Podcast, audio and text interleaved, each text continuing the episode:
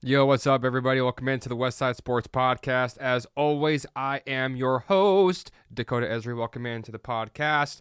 It is November 30th, 2022. Today's podcast is going to be uh similar to what I ran a couple days ago. Um, run just kind of running off a couple major headlines for you guys. We did have the Trevor Gott signing a couple days ago. I ran off just a couple base stats I knew off of him from just quick couple minutes of research. I did a couple more, a uh, couple more deeper dives into who he is, what he can uh, anticipate coming from him out of the bullpen, what his role can be, how he fits into everything, and all that good jazz. We got some um, MLB hot stove information. I got some updates. Uh, there's a report on Bleacher Report I'm going to get into here as well a couple Mariners Seahawks updates, some Kraken uh, stuff that was a crazy block uh, roller coaster blockbuster of emotions last night. with that being said, if you guys enjoy the content today, please do me a ginormous, ginormous favor and subscribe, leave a rating. Uh, we got about we're over 10 ratings, so uh, hoping to get that to 20. Uh, I know uh, we I recently hit the 60 subscriber mark, which uh, thank you so so much to everybody for doing that if you guys are subscribed and if you don't mind uh, just taking a minute out of your day or, or before you listen and just give me a star review. It doesn't have to be five star rating. I would prefer a five star rating, but I appreciate all ratings possible. Thank you so so much. I'm gonna leave it there. Um, Mariners, obviously, as, as I touched on here about a minute or so ago, that there was a signing a couple days ago for a major league contract. His name is Trevor Gott. He came out of the Milwaukee Brewers system. Uh, kind of just basic couple info on him, just getting it straight out out of the gate here. There's not a lot of prevalent around the world stuff right now. A lot of it's soccer, FIFA World Cup. Um, I'm not covering the FIFA World Cup because I absolutely know jack monkey squat nothing about soccer. Um, some of you guys would maybe like that. I don't know. I once again, that's why I like pop on the feedback, letting you guys or letting me know what you guys want to hear. But um, back to Trevor Gott just real quick because some people have asked about what if I'm going to be covering the FIFA World Cup. I am not going to be doing that. Um, unless it's obviously they get to you know Team USA gets like you know the final stage or something, then maybe I'll talk a little bit about it. But that's as far as I'm going to go. Uh, Trevor Gott's 30 years old. Apologize for me bumping back and forth, but there's been a lot of questions about that. Uh, 45 games played last year at the major league level, 45 innings pitched, 44 strikeouts, 3 and 4 record on the season last year, 4.14 ERA negative 0.2 wins above replacement. Uh, a lot of people will see the negative and think, why did we sign somebody to a major league contract who had a negative war value?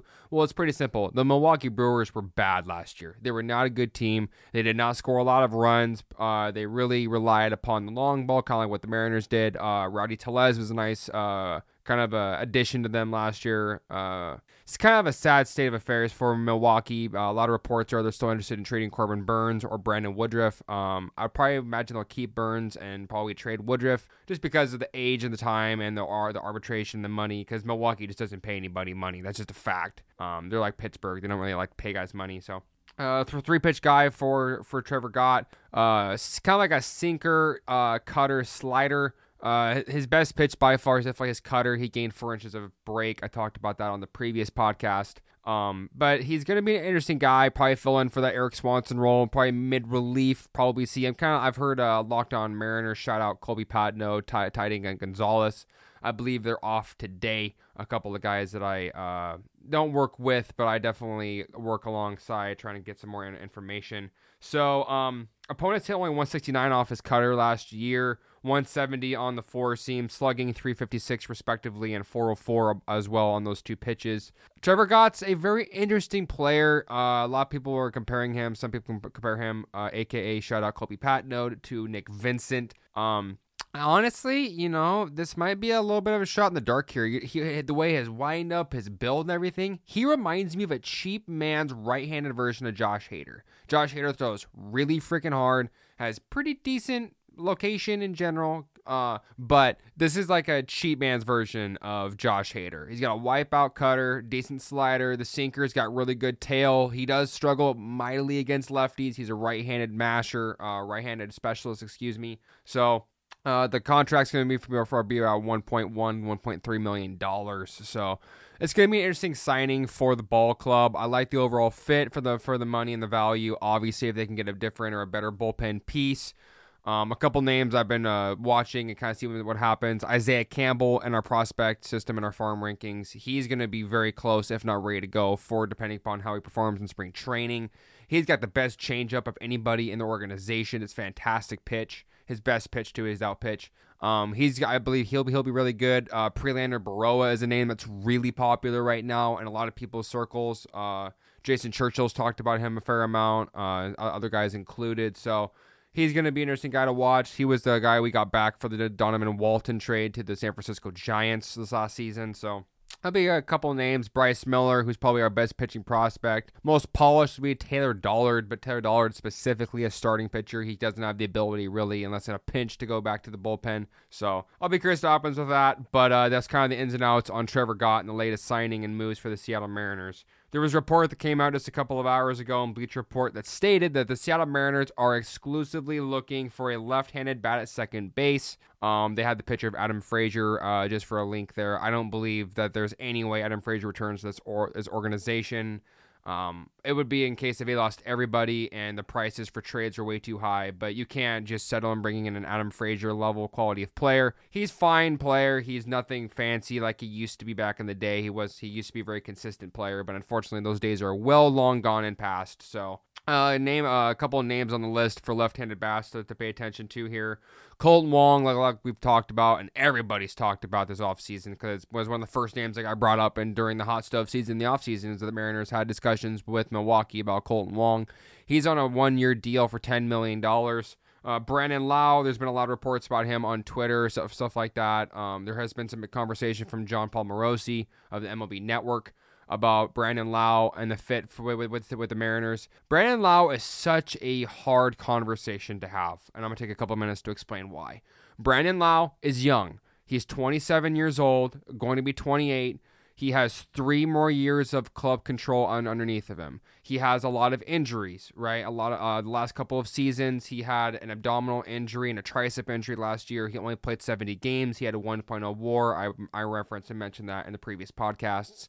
Um, this guy has the potential and the upside to by far be an all star because he was one two years ago when he hit 39 home runs, had a five war season. The dude was an absolute masher. He's got great power. He's got a decent swing path. He doesn't, you know, his chase rate isn't the greatest thing in the world. He is known to chase a little bit, but the value to get him is going to be the main concern in, in the conversation. I've been in a lot of heated conversations on Twitter. You can find me a little shout out on Twitter. My link is at PNW Professor. Uh, capital PNW Professor is not in full caps. Uh, just in case you guys want to follow up on there. I do post every single thing and share and retweet everything I can to get you guys updated on everything that I see throughout the course of a day, which is a hell of a lot of stuff. So if you guys want more hot stuff conversation, you want to know the ins and outs of everything going on inside the sports world that really is prevalent uh, to what we do here in the, in the Pacific Northwest, please give me a follow. Um, it's a great way to kind of keep up on the facts and the inside scoop. So, I, in case I miss something on the podcast, it's always on my Twitter page. The Brandon Lowe conversation, though, coming back to this, is such an intriguing conversation because Brandon Lowe having 39 home run ability at second base obviously is intriguing for Jerry and Justin. Obviously. Um, they announced today that they had a promotion for Andy McKay, who was the director of play uh, player uh, growth, I believe it was something along those lines. Uh, he got promoted to a higher role today. Uh, I believe it's like an assistant general manager or something along those lines. So congratulations to Andy. He is very well beloved in this in this organization and by the players. Julio Kelenic, um, Kirby. Uh, Gilbert, all those guys really speak glowingly and highly of Andy and the job he's done with grooming them into being the players and men they are today. So, so congratulations, Andy, on your promotion. Well deserved. Um, and we're very grateful and lucky to have you in our in our organization. We did lose a coach, a bench coach this week, going to Cincinnati Reds. Uh, as the first base coach, my apologies for not having the name. I know it's Coleman something, but I don't know his last name, so my apologies there for you guys. But just giving you the update as on that as well the conversation about the value to acquire Brandon Lowe is going to be fairly simple, but also kind of difficult. And when I say that is the the Rays are absolutely fascinated with Matt Brash. This has been multiple conversations, multiple reports from multiple different people citing the, the fact that the Rays really like Matt Brash. And for good reason, because Matt Brash is absolutely disgusting. He has one of the best overall stuffs in baseball, movement wise, velo, club control, all that jazz, right? So a lot of people, like I was talking about with heated conversations, they say if you if you could trade Matt Brash and a prospect f- to get Brandon Lowe, do it. And I was very, very clear in how I felt. I said, and I quote, I'm quoting my, my tweet right now I would be pissed off if the Mariners traded Matt Brash for, for, for Brandon Lowe because you don't know what you're going to get out of Brandon Lowe. So here's the question Would you rather have the question mark and the potential upside, you right, and having three more years of him under your club, you know, under your thumb, Jerry and Justin, and giving away one of your best, highly touted, prized prospect pitching guys in Matt Brash that has, we don't even know what his potential can be. That's the craziest thing. He has absolutely disgusting stuff, like just like I talked about. He has the potential to be a starting pitcher. He has the potential to be an Edwin Diaz kind of closer that has so much value in this industry. So do you risk trading that kind of a player, that kind of a prospect for a player in Brandon Lowe who's going to be fairly affordable, not going to cost you a lot of money, has a couple more, a couple more years of uh, of, of club maintenance on, underneath him, right? This is the con- this is the main thing, and I still just can't bring myself to trade Matt Brash. If you can trade Emerson Hancock, let's say you do Emerson Hancock. Uh, for those who don't know, he's a pitching prospect of ours, top ten. Um, if you could trade him like uh like Spencer Packard probably isn't high enough, but maybe like a Gabriel Gonzalez who's been really rising lately. I would hate to see him go. But something that's going to be of decent value uh, for Lowe, then we can have that have that reasonable com- conversation. Excuse me, but I just don't want to see the Mariners trade uh, Matt Brash. I don't want to see it happen. I see him so much as that Kerry Wood kind of player where he's just got nasty, ridiculous, hard throwing stuff that lasts for, you know, Maybe it's a couple of years. Maybe he lasts for longer than, than anticipated. Who who the heck knows? But it's a good conversation to have, and uh, I wanted to take a couple minutes to get into that. A couple names that I'm also going to throw out there. There's a name. His name is Vidal Brujan. He is a AAA prospect through Tampa Bay. He is switch hitting. He is a utility guy. He has great contact ability skills. He has not had a lot of time at all of any in the major league level, so he's strictly a prospect still but he is one of the most highly touted prospects still in baseball without a doubt. And I know the Mariners are interested in him. Uh, he would be kind of like the better man's version of Dylan Moore.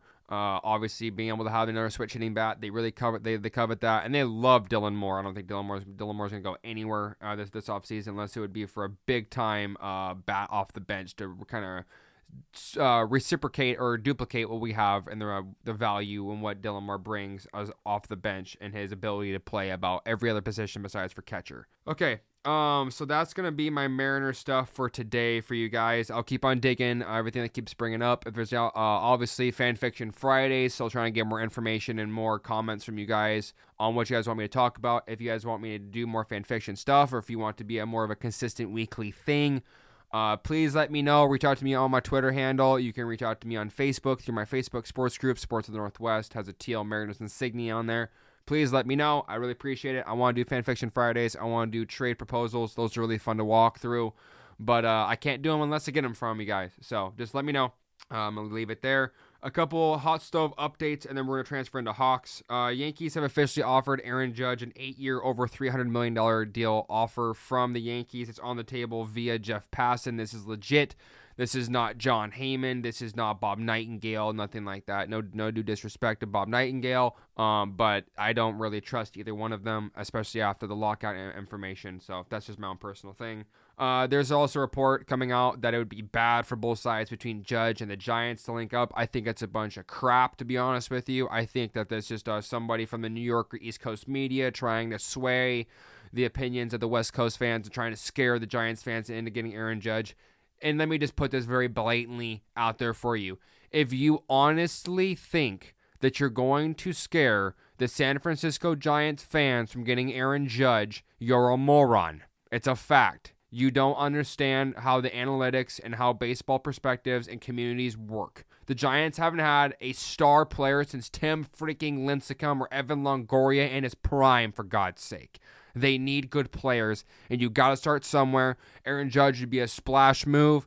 Um, a lot of reports are also that if they can't get Judge, then they're going to pivot and go towards Mitch Haniger or Cody Bellinger. Both of those would be fine additions. Obviously, not as good as Aaron Judge. No to disrespect either one of those players, obviously.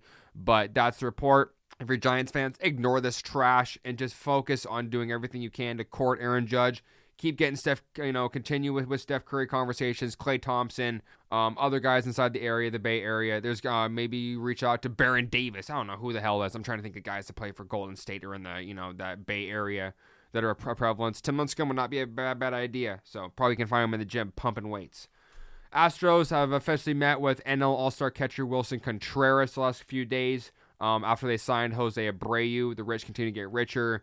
Um, I don't know whether or not how prevalent this conversation is. They've had Martin Maldonado there for a couple of years. Jason Castro's been there for, for a couple of years. They traded for Christian Vazquez in the offseason or during the trade deadline, excuse me uh, who really didn't do much of anything for that team in general, besides for just being a bench option for for backup catcher. So that's definitely something to keep a note of. Phillies uh, continue to be the favorites for Trea Turner uh, via J- Jon Paul Morosi of MLB Network. Uh, this is a pretty consistent theme throughout the offseason that the Phillies are expected to get Trea Turner. Trea Turner wants to link up with his buddy Bryce Harper. Bryce Harper did have Tommy John surgery on his torn UCL, which is the unilateral collateral ligament. For those who do not know, no, I'm not a doctor, but I know a fair amount of stuff about Tommy John.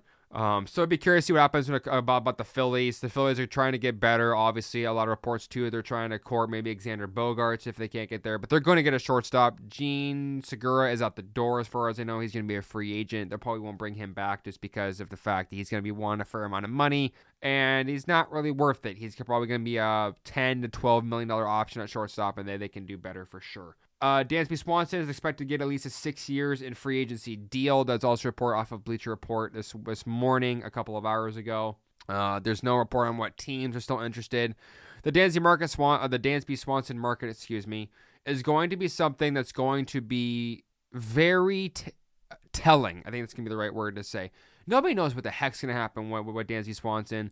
The longer and longer Atlanta does goes the offering him a contract, opens up the door for significantly more teams. Uh, there's also reports that San Diego Padres are interested in uh, Dansby Swanson as well as Xander Bogaerts and Carlos Correa, which is interesting considering that they have obviously Fernando Tatis Jr., but we all know what's happening with Fernando Tatis Jr. in the offseason, so We'll keep an ear on that, but that's the latest out of Dansby Swanson's camp. Rays have talked to Jacob DeGrom. I don't think this means a damn thing whatsoever. The Rays are a cheap organization. The reason why they spent all that money on uh, Wander Franco was because they knew if they didn't spend him, he's going to go. Uh, I don't know the last time they spent any money over $100 million in general on a free agent player let alone an extension in their own organization. They've been really cheap for a really long time. They just prefer to just ship. They're like kind of like they're kind of like uh, Bill Belichick and the New England Patriots. They'd rather trade somebody, get draft uh, or get trade prospect or trade. Uh, what's what I'm looking for? Getting prospects and just overall value back versus just giving somebody an extension.